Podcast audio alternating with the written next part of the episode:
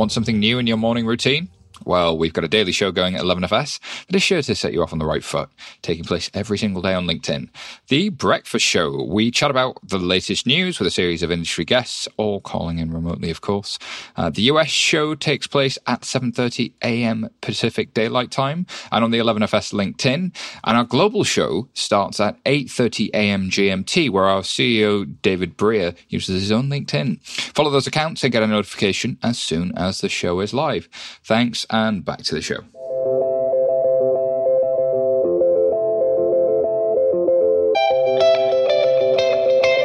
We are here in our remote working locations for episode 137 of Blockchain Insider, the show dedicated to the news of where blockchain meets crypto and crypto meets institution. Today we bring you Sila raises $7.7 million to wipe out ACH.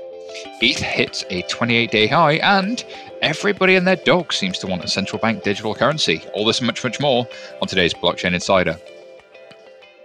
I'm your host, Simon Taylor, and today we have two brilliant guests joining us remotely. First up, we have the returning Lex Sokolin, who is FinTech co-head at ConsenSys. How are you doing, Lex? Doing great, feeling good, washing my hands. All of the above. That's uh, following the news. It's something like stay home, uh, wash your hands, wash your hands again. That's uh, good job. I'm going to give you a solid uh, uh, 10 out of 10. Well done.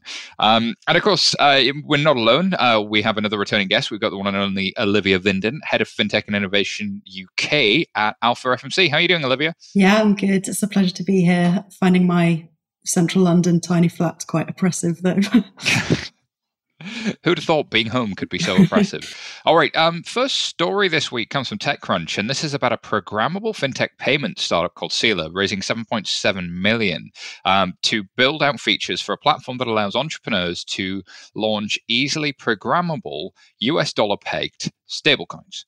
Uh, after a frustrating experience handling the bureaucracy of incumbent banks, Shamir Karkal uh, connected with his co-founders, and this is a essentially it's a regulated banking API infrastructure company. So think Stripe, um, but with ACH replacement using crypto um, and a bunch of on ramps. And what's interesting about this is it's following the ERC20 token protocol standard and was built on the Ethereum blockchain. They also uh, do some identity verification um, and allow people to very quickly accept payments. Um, I'm going to throw it to you, Lex, because this is kind of home court for you. Um, how much do you know about Sila, and uh, why might somebody want this versus using something like Stripe, for instance? Sure. Um, so I've I've looked into the company quite a bit, and it has a uh, esteemed founding team. One of the founders was previously a founder of Simple, an early uh, neobank, which was, I believe, acquired by BBVA and has now sort of morphed into one of the open banking platforms out there. So it comes with experience in the banking realm. And I think you know it it correctly predicts some of the trends that we see happening in the space with ConsenSys i think you know, putting uh, ACH is actually one of the things in the U.S. that works kind of okay. Uh, it's government infrastructure, moves trillions in assets, um, bundles together uh, thousands, if not millions, of payments, powers how people get paid. Um, actually, not not not as bad as wires, for example, um, but it does. This company does demonstrate what Ethereum is great at, which is building a unified programmable rail for financial services infrastructure across asset class, whether that's payments or assets, capital markets, insurance, investments, what have you. Um, so I think the thesis is totally right. In many ways, it's um, it's going to be a much more efficient infrastructure in the sense of you're you're using tokens, you're using digital scarcity, you're using blockchain for settlement rather than uh, relying on a company that might be keeping its own ledger and reconciling with a with a bunch of players. But I think that even though this may be one of the plays in the space, there are lots of plays uh, in this space. You know, ConsenSys certainly has projects along this line, and we've worked with a number of banks who's, who've thought about the Ethereum blockchain as a rail for programmable money as well. Uh, Olivia, I'm interested in your perspective on this as well as as you look at it. What what did you see when you saw this story? Yeah, well, I, I, sort of echo Lex's thoughts that it is a very strong founding team, and so they probably know more about it than than I do. Um, I, I, on the good side, I thought it was. I really like to see companies that are kind of build your own companies out of other fintechs. So they're using Evolve, Alloy, and Plaid as part core parts of their infrastructure, which I thought was cool. Um, but I think just in the round, I'm a strong no for blockchain for payments, uh, especially small payments. Because if you spend a lot of time on their website and looking through some of the SDK and, and some of the details about how it works, you can just see that the way that they're actually doing these transactions just seems to take a lot of time. And also going through the token, just it has the charges and, and, and I think will be you know, not that efficient really. When you compare it to things that we've got in the UK that around the, some of the payment innovation we've seen from the UK banks, I think not using blockchain in this space is probably a better idea overall. So we don't have faster payments. Uh, in the US. So since having moved to the UK and being able to, you know, contactless tap my card and transfer money almost immediately through my bank app, uh, it's like two centuries of a difference between Europe and the US. Um, and so, you know, ACH bundles together in lots and lots of payments overnight. Uh, so whatever it is, the the 30 seconds that you might wait to to get something to hit on the Ethereum chain uh, in in the current environment is uh, meaningfully faster than what you would get out of um, existing process. Yeah, but if you step through the steps on their website, what they're doing is converting to the token, buying US securities, then doing a two day settlement and converting back. It, it just doesn't, it doesn't seem like that blockchain is a great solution for this problem. I think if you look at some of the fintechs like Form3 in the UK that are doing this, I think they've just got a better non-blockchain solution.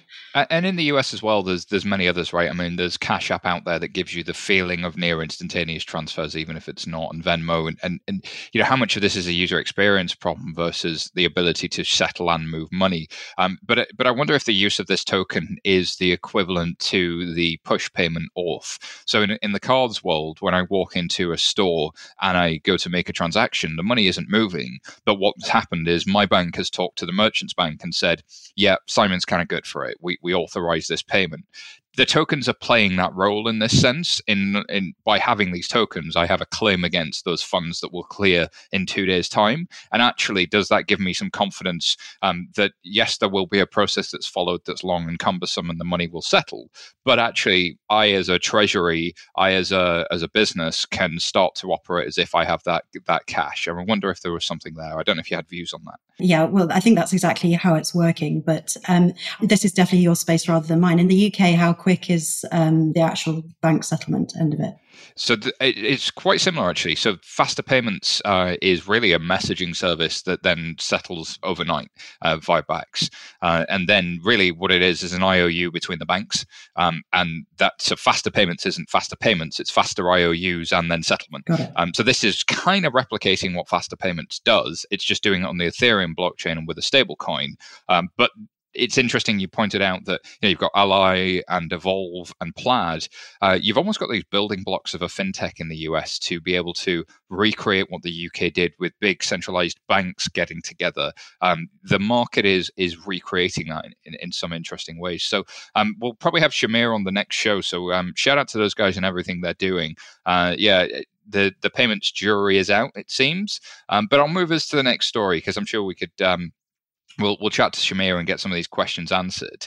Um, I'm curious about everybody's view on this next one. Story comes from the block. Uh, this is Bitcoin Cash just went through its first halving. Um, and of course, everybody knows uh, Bitcoin Cash was the blockchain that forked from Bitcoin in 2017 um, and is now the fourth largest currency by market cap, or at least the time the show notes were put together. And the event occurred last Wednesday, seeing the um, BCH produce with each new uh, block moving from 12.5 to 6.25 as a result, BCH miners can expect to earn lower rewards. And of course, the mining difficulty and hash rate on Bitcoin Cash, that measure of how much a miner power is participating on the network, has recently been on a bit of a downward trend. So hash rate is down, um, dropping from around the 5 exahashes per second in mid February to 3.3. So is demand moving away from Bitcoin Cash? I'm, I'm going to start with Olivia. Do you, do you think that's the case, or is there something else going on here? Well, I did what I always do in times like this when I don't really understand what the view of, of people who invest in Bitcoin Cash is going to be. And I went on Reddit and, and they, they all seem to think that it's going to increase the value over time, which I guess the people on the Bitcoin Cash Reddit will probably think. Um, but it just made me think of the, uh, the elegance of Satoshi's original design, this asymptote that you know maintains the value over the over the long run. And I think it, it is just really beautifully elegant, and we should appreciate that um, on or off Reddit. How about you, Lex? Uh, on or off Reddit? uh, on Reddit. On Reddit. Um, you know, I think um, in traditional capital markets, or let me put another way, in a well functioning capital market, information is incorporated in advance and priced into the asset. So I don't think that an event that can be seen years forward into the future should really be moving the price unless you have fairly irrational players uh, or you have information around the event that's that somehow moves things in a way that's not correlated with reality. I don't think there's any any news to derive about price out of out of this change. The other thing I did check is, you know, what percent of Bitcoin is Bitcoin Cash today, and now it's down to about three percent. You know, so if you if you kind of go back and think two forks as uh, these corporate splits or these spinouts or these dividends, right? And at the time, it was something like a 10% or 20% dividend.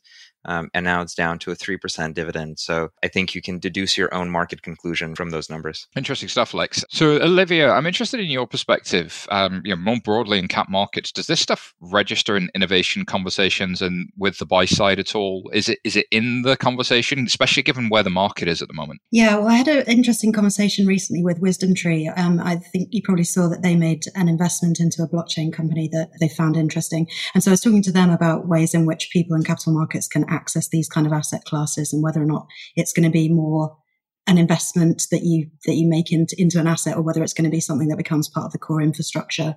And i think still ni- neither has really come to be to be the case yet um, but still very interesting to follow what what is going to be the development. I think on the investment side people are much more focused i would say on ethereum and on, on bitcoin rather than bitcoin cash it seems to be my, my view. Interesting stuff yeah and uh, this uh, this market is, is one that's constantly constantly moving. I'm interested uh, lex as you step back from Bitcoin Cash and you look kind of more broadly at the markets and the perceptions in the time of coronavirus, uh, it used to be very much the case that the halving was a big conversation, that um, that supply and demand was a big conversation. Now there's a really interesting conversation about you know correlation with financial markets between these assets and not.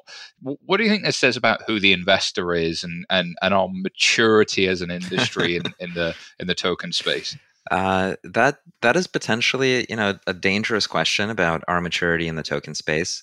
You know, at the core of it, uh, financial services makes money out of uncertainty, right? So if there is uncertainty, or if there's a gap in understanding, or if there's time smoothing, that is a place for financial product. So maybe you are you, you know the easiest uh, example would be you don't know your own risks but somebody knows the risks of a population that's that's an insurance product. Or in the capital markets context you are not able to take on a specific risk or you don't want to have it so you start hedging it out. And so uncertainty is really where finance thrives and trading thrives on volatility uh, and so times like now where you have really fast narrative shifts, you know, is it Bitcoin's money, Bitcoin's gold, um, the fundamentals of Ethereum apps, the developer activity, like Bitcoin being called the apocalypse hedge, right? So as soon as we have the apocalypse, Bitcoin's going to go up because millennials are going to hoard it. Well, we're we're pretty we're pretty close. We're getting there. Um, you know, we're we're all doing maybe okay, but the world is empty and trees are growing in our cities and um, the correlations are high. And so I think th- there's a lot of narrative switching, and that creates volatility, and that's maybe good for trading. And there's a, a, a large proportion of speculative activity in our space, and so I think all that's wound up. If I were to boil all of that away and kind of dismiss it, I would say all assets have something they're correlated against, and that is that they're usually held by human beings. So I hold fixed income and I hold equities and I hold ETFs and I hold Bitcoin. Um, and so when my credit card bill comes up and I don't have enough cash, I'm going to sell all my stuff in order to pay my credit card bill, et cetera, et cetera. And you can play that through small business and through rent and mortgages and defaulted CBRE funds and broken asset allocations and endowments and, and so on. Um, and so the correlation is one because it's us, we're the problem correlation is down to humans. Uh, interesting stuff. All right. Um, next story comes from CoinDesk, and this was, um, oh, look, ETH rose to a 28 day high amid uh, positive sentiment. Um, and of course, this is around the 2.0 upgrade, often called uh, Serenity, promising higher transaction throughput and a new security model under proof of stake. Um, so um, I guess, Lex, you're probably in a better place to give us a whistle stop tour about what's happening with the 2.0 upgrade, which is slated for July 2020, um, and uh, why people are really kind of uh, kind of maybe thinking differently about ETH at the moment. Your point there about narrative was was was kind of a, a, good thread to lead on, perhaps. Absolutely. So I will not do the the technical story justice. Uh, so I will stay at the macro level. You know, from from the ConsenSys perspective, we are deeply involved in the ETH2 efforts, and so what is the effort? The effort is to build a new chain, a new infrastructure which is on a path to be compatible with Ethereum 1, um, which today runs the most decentralized applications and decentralized finance infrastructure. And so the, the new chain has the attributes of being far more scalable in the sense that it can process many, many more transactions. An order of magnitude, you know, uh, something like 20 or 30 times what it is today, I believe, uh, if not more, relative to both Bitcoin and Ethereum. Uh, and so to to build out that infrastructure, to make a, a, scalable chain, and to do that in various phases. So I think there's a multi-year plan in place. Some of the phases are still in research, but the coming upgrade uh, is going to lay down that first beacon chain launch. And so there's going to be the initial layer on which you can start doing the equivalent of mining. Uh, which in this case is not going to be proof of work, it's going to be proof of stake. Um, and so this is creating both the narrative interest, but also the interest of organizations like the crypto exchanges and certain consumer oriented fintechs to start participating in the staking that's going to be available on ETH2. And so, even though you're not yet going to be using the protocol as an operating system, you do have the opportunity to start generating an economic reward. And because there are a number of smaller chains that have launched staking, people see that and they see the returns um, and they're attracted to it. You know, so ConsenSys is working on staking as a service. It's working on uh, a client, and then there are a number of other a number of other folks that are also contributing uh, both in services and R and D side.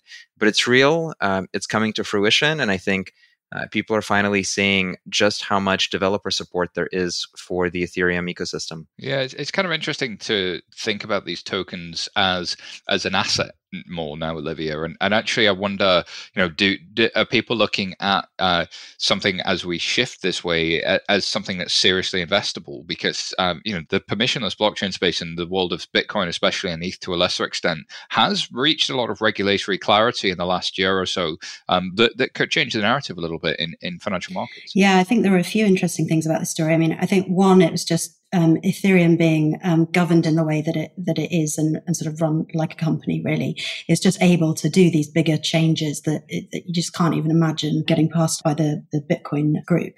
And then the move to proof of stake, I think, is going to be super interesting for financial services because none of, none of the permissioned blockchains that, that we're talking about in our world want want miners, etc. And so if we can have a real proof of stake um, protocol working really well on something like Ethereum, I think that there'll be um, great crossover from that. And then, and you know, as Lex said, there's just this huge now network of, of developers on top of the Ethereum um, protocols. So that's really exciting as well because you see some more innovation there. Um, and then the final thing is I saw uh, Vitalik doing a, an interesting interview about one of the technical changes, which is about moving to be sort of stateless. So you won't have to have the, the sort of big memory to keep all of the previous state, um, which is really interesting uh, as, as well. So I think lots of interesting things coming out of the Ethereum world. I've always been bit bit skeptical really about Ethereum, but it, it, does seem as though the investment and the, the governance around it is is bearing fruit now. It's interesting that Ethereum always has that wow, it's weirdly hmm. ambitious, mm. and God, they're never going to pull that off. And then five years later, they kind of yeah. do, and then what they're claiming they do doesn't sound like it's possible for another fifty years. And there's this constant thing of like the ambition is ridiculous, but then when you actually look back at what has been delivered, you go, yeah, but there is something real here, and that's kind of exciting. Um, like, so I'm interested in, uh, you know is this going to be infrastructure that people use? What I thought was interesting about Sila is people are trying to use it. SendWyre is another example. People are trying to use it, but like surely AWS is always going to be better, faster, cheaper, and I can do everything in that platform. Are people really seeing it as a genuine alternative? Um, and is the narrative on that shifting at all? I think I I love the lead up about the ambition because it's I'm sometimes a skeptical person, but there is some fantastically amazing stuff going on. So, you know, I used to work on Wall Street in investment management, and one of the things that uh, I had done was was help reconnect the manager selection platform when Barclays bought Lehman Brothers. So manager selection is, you know, you might have a hundred different hedge funds and various funds, and they are they have a papered relationship with a broker dealer and a distributor, um, and you paper that relationship. You connect them through the banking infrastructure and through a bunch of portfolio management systems, and then you can get your clients to actually invest in those hedge funds as intermediated by a broker. You would pay 150 basis points, 1.5% for the service, sometimes more. Hedge funds would take their 2 and 20. And literally, this would be this would be a two three year journey. They're really difficult to do. Today, like literally today, Ethereum has decentralized finance projects. One of them is called TokenSet. Another one is called uh, Pi DAO, uh, like a pie chart decentralized autonomous organization that are just working on these manager selection platforms and they're up and running in like six months. And the reason for it is that you're not working with abstractions. You're not working with a CUSIP in a spreadsheet to be imported into a, a rebalancing system to be sent to a broker dealer to be sent to a you know a clearing depository. You're actually working with the actual thing, the actual digital asset, and that is fantastically efficient. And while today I think it is subscale um, and it's hard to stand up sort of real institutional scale activity, those use cases, at the least, have been, I'm not going to say proven, but they've been, you know, dozens of thousands of people hold various sophisticated financial assets and millions of people hold the simpler financial assets and i think that has been proven. And so what eth2 does is create a way for the convergence between sort of the first generation of this fairly manual hacker ish uh, infrastructure and it, it, creates a convergence layer that can also support you know side chains that have very different uh, rule sets and scalability and transaction throughput and governance and it can all anchor to the same source of truth you know? So obviously i'm i'm fairly excited about how this is going on eh, but i think on the institutional side there's now a bubbling interest in how do you use you know ethereum the main net rather than just you know the permission deployment and i think it'll take time but um, I, I see the interest starting to build. Powerful powerful stuff. All right, uh, it's time for an ad read, um, and I'm going to move us to that very, very quickly. Um, Corda is blockchain for business in every industry. Uh, this episode is brought to you by our good friends at R3 and developed by R3. Corda is known for its enterprise grade security, privacy, scalability, and interoperability. And because Corda was built to meet the stringent requirements of highly regulated industries, in particular financial services, it can be used by firms of any type, size, or in any industry, in fact. Uh, with Corda, you can get started today. Uh, head on over to r3.com and check it out for a free trial. Alrighty, on with the show. Uh, next story comes from The Block, and this was about France's central bank beginning to experiment with the digital euro, of course, hot on the heels of Chris Giancarlo uh, looking at doing his own digital dollar, and the Fed making statements along those lines. And of course, China having announced its own DCEP project. Um, this is an area of real uh, development. So the central bank said it has a threefold uh, objective. One, show how traditional interbank settlement can be carried out using a central bank digital currency. Two, identify the benefits of a central bank digital currency. And three, analyze the effects of central bank digital currency on financial stability and monetary policy. Um, it's worth saying that the governor of the French central bank has notably said that the challenge of these experiments is not to replace banknotes and coins, but rather taking up the call for innovation at a time when private initiatives, wink wink, especially payments between financial players and technologies are accelerating and public demand is increasing. They said everything but Libra. Um, what was it? Is that what you thought when you saw this, Olivia, or did you think other things? I didn't think of Libra actually, but um, yeah, that is an obvious connection that I should have made probably. I think I'm excited for central bank digital currencies from the role that they have in settlement of assets, obviously on, on my side of the world, because I think by having the cash leg on a blockchain, then you'll start to actually get the asset on the blockchain as well. I think it's the cash pit that's that's holding us up. I'm glad that they said not intended to replace cash and coins because actually, just with a, a, little sort of corona hat on, I think we all need to be really careful about creeping government surveillance of things that we're doing. And um, I just wouldn't, I, I, wouldn't want to move to a totally digital currency where every transaction could be tracked personally.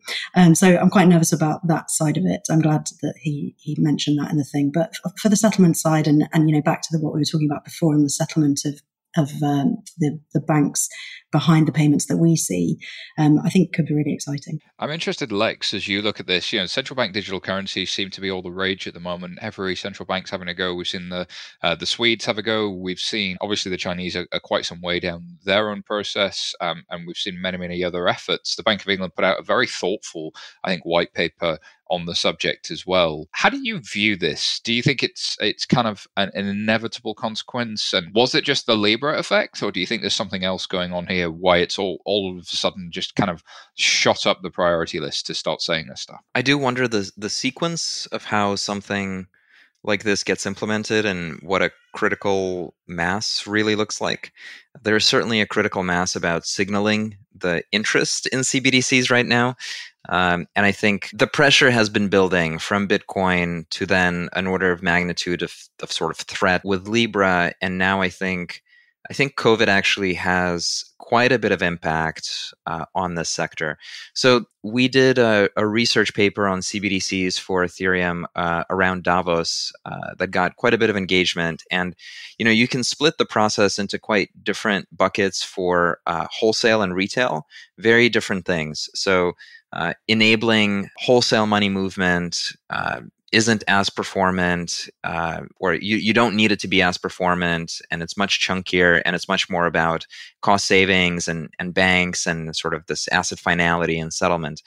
Uh, on the retail side is is much more about what do people have in their pockets, and are you putting the central banks and the government and the FBI and uh, you know all the aliens and UFOs into their phone to track and surveil them, uh, and that's also more difficult to do from a performance perspective, just in terms of the scale of transactions. There's also something there about uh, identity and privacy to, to Olivia's point about if you were to do that. The Bank of England actually described there almost been three, maybe even four layers to a central bank digital currency system, which I thought was really interesting.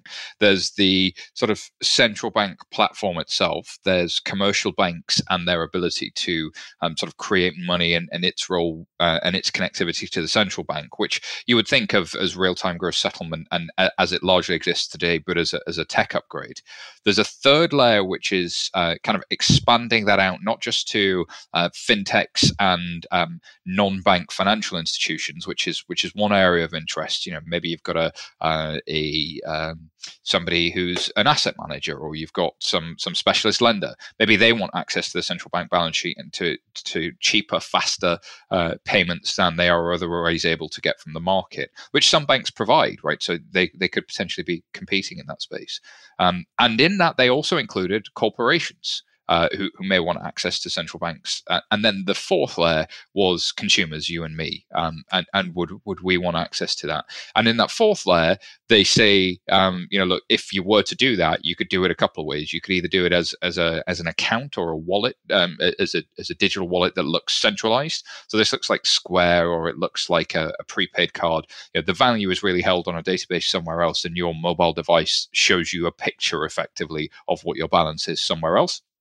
And then there's the sort of the digital wallet as it exists in a Ledger Nano, um, which is like this is actually you know, the device holds the key. Therefore, in a sense, even though the value really sits on on across a, a number of databases and, and, elsewhere, you could argue that it's it's almost like the same as having money in your pocket. It's the closest thing you can get to that with technology, and they're undecided on which of those two they would do. Uh, it, it, seems to me like um, you know, kind of taking that momentum of existing fintechs and banks and non-bank financial institutions that want to open up access to the central bank balance sheet seems sensible. But how do you view the pros and cons of that, Olivia? Like, if I'm if I'm in the asset management space, what might this bring me? And if I'm a corporate, what what might it bring me? Yeah, well, to, uh, to be honest, I'm not sure that there's been a huge amount of discussion about it. But one thing that has definitely been a trend in um, in investment management has been investment managers getting into into loans because um, once the bank stepped out after the global financial crisis. So I, I think um, anything that makes that process more efficient would definitely be welcomed because I think of, of asset manager operating models, settlement of global loans can be one of the most painful and very paper based processes and relies on very few participants to be able to, to actually get them settled. I don't know if you saw there was a company called Cadence raised a $4 million seed round this week. Um, they are a securitization platform. They happen to use a blockchain, but they've securitized more than $125 million worth of mortgages. Uh, and essentially, the idea is that you can manage the life cycle around that um, securitized asset as it gets bought and sold and traded. Um, and you've got traceability around that. And what's interesting is these companies look and feel a lot more like B2B fintech these days than they do um, blockchain companies of, of 2017 18. I mean, like co-head of fintech at ConsenSys, how do you, how do you feel about them looking more like fintech than blockchain companies? Is that taking away the shine, or is that a good thing? Um, I thought fintech was shiny, uh, but I'm uh, I'm aging out of, um, of, of being able to say I'm an entrepreneur, I guess. Um, so you know, at ConsenSys, there's um, a very similar bet with uh, a product that we have called Codefi, where we tokenized, I believe, about 300 million of real estate fund assets on a platform that manages the lifecycle of those assets from issuance to secondary trading. And of course, that stuff all plugs in into regulation. And in order to scale that business up, the way you do it isn't by everybody crowdfunding weird alternative assets you know derivatives on you name it but by sitting on top of existing pipelines uh, and working with firms that are doing securitization or structuring or you know private equity or liquid assets and um, turning those into tokens that that could be if the if there were a market um, if there was an exchange that could be much more liquid. So i think that opportunity makes a ton of sense to me um, and it's part of the wave that uh, you know that, that Olivia had mentioned is like once you have cash then you can have assets and I think there is a sequencing and we're just we're just kind of moving through that sequencing in a bumpy way. The one thing I I do want to comment on in terms of the four areas you mentioned from the Bank of England, everywhere you look what fintech has done is it moved the financial product way closer to the customer. And so, you know, whether it's neobanks in the UK or robo advice or direct trading with Robinhood in the US, the financial products closer. If you look at how does Slack want to go public? Well, it wants to go direct listing. It wants to go to the stock exchange. And now you look at the American bailout package, which is, hey, we're going to provide secondary market for corporate bonds, um, and we're just going to we're just going to buy direct. Like we're just going to do it. We'll have we'll pay 8 million bucks to BlackRock to administer it, but the central bank is going to is going to be a player in the market.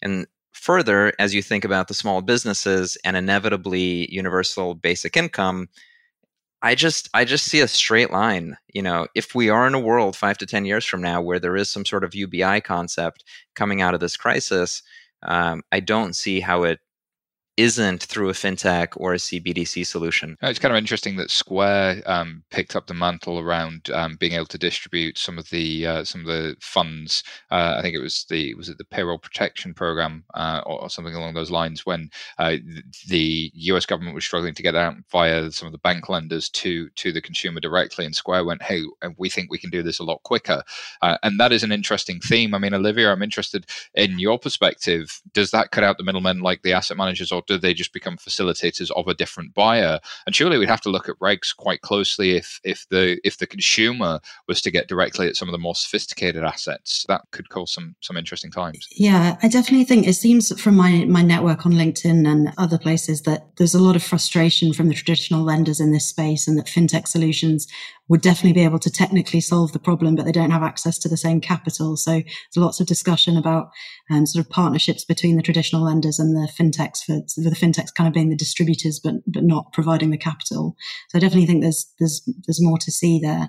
Um, I don't know, um, Simon, if you've seen any follow up to the story that Starling did a while ago, where they were going to um, start paying will start administering some of the social payments like welfare payments in the UK because obviously it's so much easier to budget if you've got a Starling app and that would be great if you could give that as what as a way of sort of distributing welfare payments. But again, maybe there's a privacy angle there that we should be mindful. Of. I hadn't seen that. I know Starling did a couple of interesting things. They've produced a secondary card, so I, as a Starling customer, can request a second card and can set budgets for that. So if I'm uh, if I'm isolating uh, for 12 weeks or whatever, I can essentially delegate a budget to a person who can then go to a store and buy me things. But I also I would also see the immediately the transaction and be able to set limits about what they can and can't buy, which stores they can and can't use. Um, they're also, I think, I think listed as one of the coronavirus business interruption lenders, uh, one of the new ones with the British Business Bank. So, and we've seen a similar thing in the US as well. I think PayPal, um, Square, and several other fintech lenders have now come into that space. So, you know, it's moving away from the banks into these these new specialists. And actually, if you if you're a big bank or you're a traditional incumbent, the market's moving and it doesn't feel like it has because you're distracted by just trying to keep the lights on. But there's some real significant change uh, sort of happening in and around us. I'm going to move us to the next story. Maybe we can weave that, that thread through it. This is from Coin Telegraph and it's about Paxful launching their peer to peer trading between gold and Bitcoin. When a trade is entered, Bitcoin will remain in Paxful's escrow until the physical delivery of gold is confirmed. Uh, to comply with anti money laundering regulation, Paxful requires full identity and address verification, as you would expect. Paxful's been planning to add support for trade between Bitcoin and other goods and assets for the platform in a while. So, um, interesting we talk about peer-to-peer um, it's uh, that peer-to-peer space the defi space lex um, is is really sort of changing the nature of what it means to be custodying an asset. Um, the old story was for a long time removing the middleman. Is that actually happening or are we just creating new middlemen here? Is is, is that the case? I think we're definitely creating new middlemen but more than anything what what's happening is opening up a new frontier uh, and creating an unex- I'm gonna this sounds so frou frou uh, creating an unexplored space for innovation, but it's really what I mean. So if you can imagine kind of a fractal expanding, right? In the center, you're gonna have really defined patterns, and everything will be stayed, and then at the very edges, you're gonna move and explore new frontiers and create new patterns and sometimes it's a dead end and sometimes you open up an entirely new new space and i think what DeFi does in a really interesting way is take the concept of, you know, what if our financial software, our financial infrastructure lived in the asset or lived in the network in which the asset traveled. And I, I think it's just absolutely fascinating. Imagine if underwriting software, instead of using something from, you know, Loan IQ from Finastra um, to do some abstract work on your desktop to then upload somewhere else, imagine if you just have an open source version of that software and it was best in class because thousands of people were updating it together, including large banks and individual developers and that was just open source and available to any bank. So, hey, Fiserv, First Data, Jack Henry, Temenos, all your software is open source. It's an operating system and it's in the network where the money lives. Similarly, in exchanges and trading, and then down from there, portfolio management and performance reporting, rebalancing. If all that software, instead of being uh, provided by bespoke solutions against abstractions on certain custodians but not other custodians had to be pointed at the same network with the same standards across all the asset classes. Um, and so for me that's that's the fundamental destination. But for sure there's lots of places where things fall down and where you might have to insert intermediaries that you you wouldn't imagine yet existing because you don't know what the architecture of that space looks like. There's a lot of interesting food for thought there, Olivia. Obviously, custodians, global custodians, and CSDs have come into sharp focus um, during the whole sort of introduction of blockchain and crypto assets and, and sort of tokenized assets more broadly in, in the world of financial markets. Uh, do we risk recreating the maze? Are we? Uh, is the market realistically going to change shape? Is there scope for regulatory change? Like, how do you see some of these developments sort of progressing um, in in the in the weeks, months, and years ahead of us? And and how much should we be uh, as financial markets professionals paying attention to this stuff? Is it is it now? Is it six months? Is it helping me? Can it can it do something for me tomorrow? Yeah, to be honest, I, feel like we're a bit of an impasse with with custody and, and blockchain, really, because none of the custodians are in any way incentivized to move on to new technology in, in this way, and they're very expensive projects, and they compete with each other. So, unless you are going to have some kind of regulatory insistence that the whole market move, which I think the regulators have pretty much said, we don't regulate specific technologies, we regulate processes. So, I, I, I haven't seen any really exciting stories in the world of uh, traditional asset custody and, and blockchain for a long time.